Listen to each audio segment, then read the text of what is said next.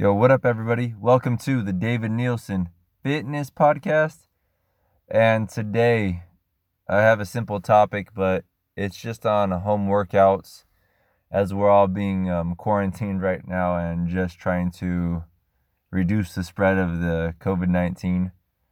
But as you're seeing on Instagram, all the social platforms, people are all, they're posting their Their home workouts. Trainers are coming out. They're doing live workouts.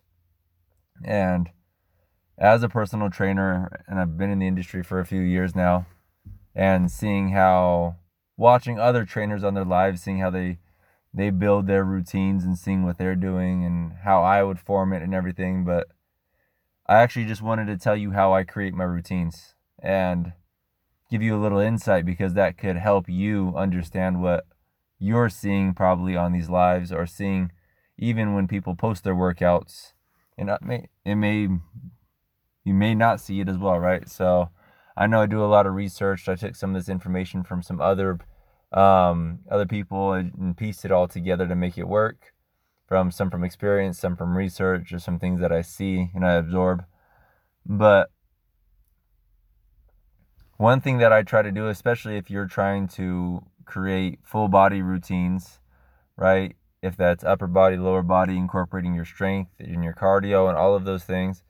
Um, there's a few factors that I generally go through, and a few of these things I really I've I've watched how um, AthleanX has developed a lot of his routines, and he talks about this. He talks about how he incorporates a lunge, uh, one a lunge move, two a squat movement, three a hinge movement, four, he's going to do a pushing, five, he's going to do a pulling, six, he's going to have like a, a corrective move.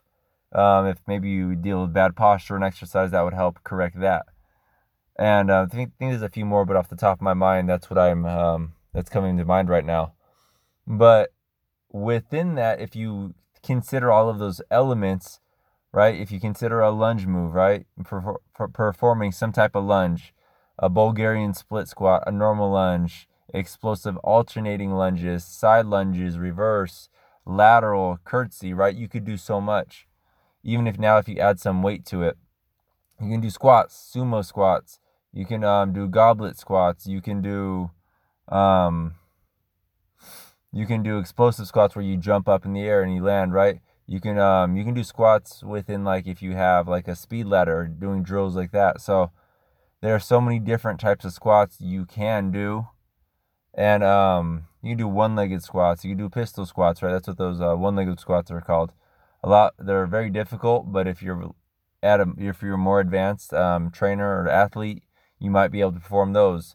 You can do squats with resistance bands, you can do squats with the little loop bands, right? Um to help the adductors. So you can do so much. Um, now, if you're looking at like a pushing motion, right? You can do, if you have a, uh, depends on your home setup, right? So if you have bench press, right, you can still do your dumbbell press, incline, flat, decline, um, barbell press. If you only have push-ups, you can still do them decline, incline, flat, just on the floor, which probably it's going to be the most hardest. It's going to be the most difficult, I should say, in the decline as well. So it just really all comes down to your fitness level. And then you have your pulling motions. So this one's a little bit different. If you have dumbbells, you can still do your bent over rows, um, even if you're just putting your arm on the couch or the chair. You can, if you have resistance bands, like if you, I have a video posted on my Instagram page at David Nielsen Fitness, and I show all the equipment that I have. And I have resistance bands. One of the things about those is I can connect multiple bands to one handle. And I could connect it to the door, right? So I can put it at the top of the door, bottom, side, and then I could do all my rows. Single armed rows, double. I could put it at the bottom, and I could do a bent over row. So it's easier if you have more equipment, but if you don't, you have to get creative, right? So maybe you have something at home that just weighs a lot. Um, maybe you have your, your case of waters, and you're going to do some stuff with that, right? So you, the less equipment you have, the more creative you have to be. Uh, maybe you have a park by your house that has a pull-up bar. You can do all your body weight exercises there, incorporate your pull-ups onto that pull-up bar, and um, there's your pull-ups, right? Um, I also said a corrective move. Um, a few corrective moves that I've noticed from my research are face pulls, you don't know what they are, just Google them. They're, um, you can do farmer's walks. I like farmer's walks. You just get um, heavy weight in both hands that's equal, and you walk a set set amount of distance, right? twenty feet, thirty feet, and then you walk back. The whole point is to make sure you're not hunching over, you're engaging your core, and you're activating all the muscles that require you to have a to load the body properly. So you're not um, so during your day you're walking around, you're not struggling to keep a good posture, right? You're able to keep posture while holding in it, maybe half your body weight for thirty feet, forty feet, fifty feet. Set it down, lunge back, right? So it's just really, like I said, comes down to your fitness levels, but the la- the few elements that I just covered is a squat movement. That's one. Two, a lunge movement. Three, I covered a hinge movement, which I really didn't go into detail. A hinge movement would be like a hip thrust, right? You see people do it at the gym. They put they put their uh, upper part of their back on the bench. They put the weight right on their hips, and they drive up, and they squeeze the glutes, driving their hips up, engaging it. So that's a good hamstring and glute movement as well.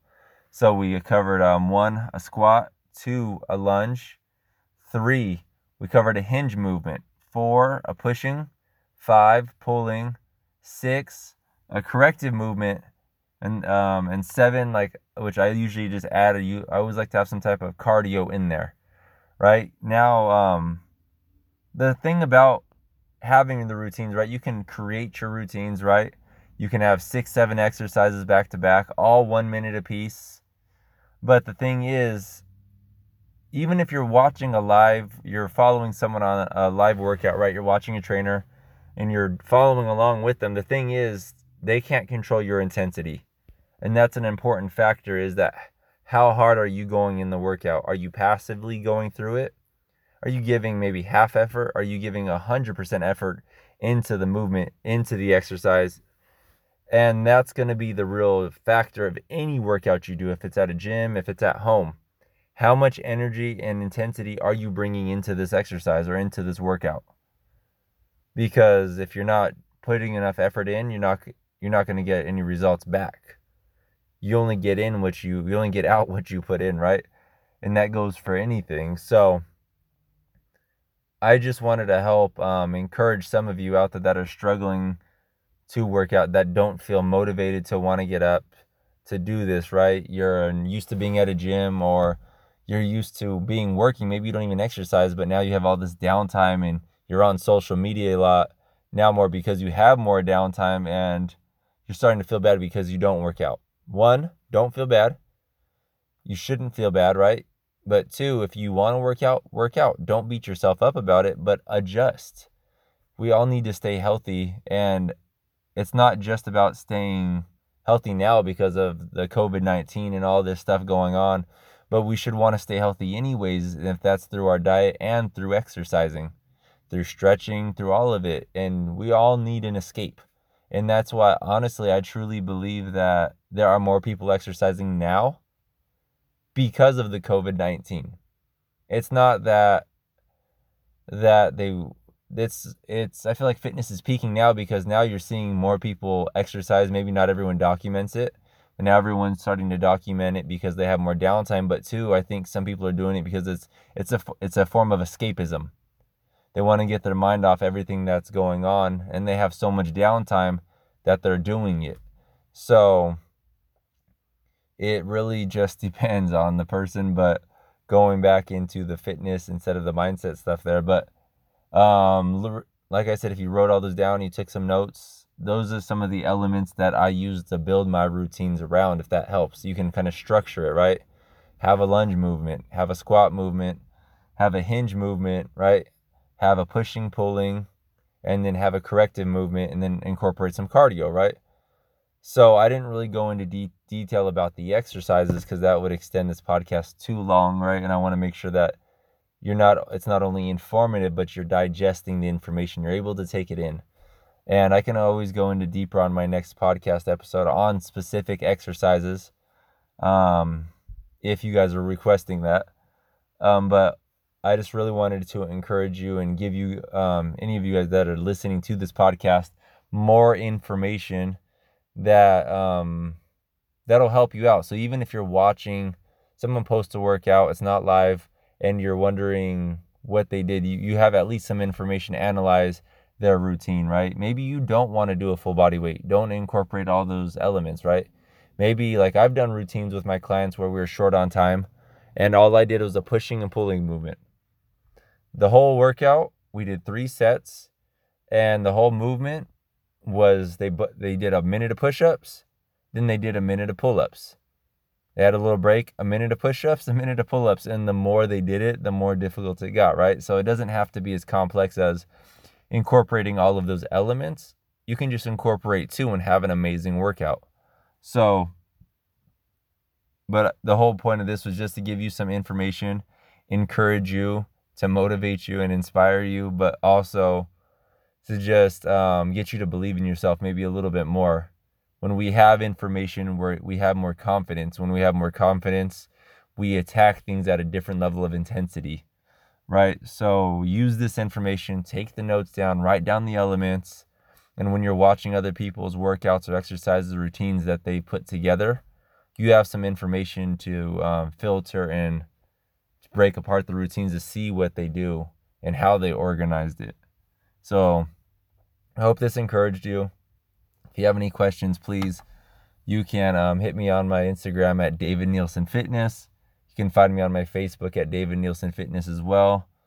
Um, but reach out, reach out, ask me questions, and um, I'm going to be here to help you through this process. If I don't have the answers, I'm going to find them for you.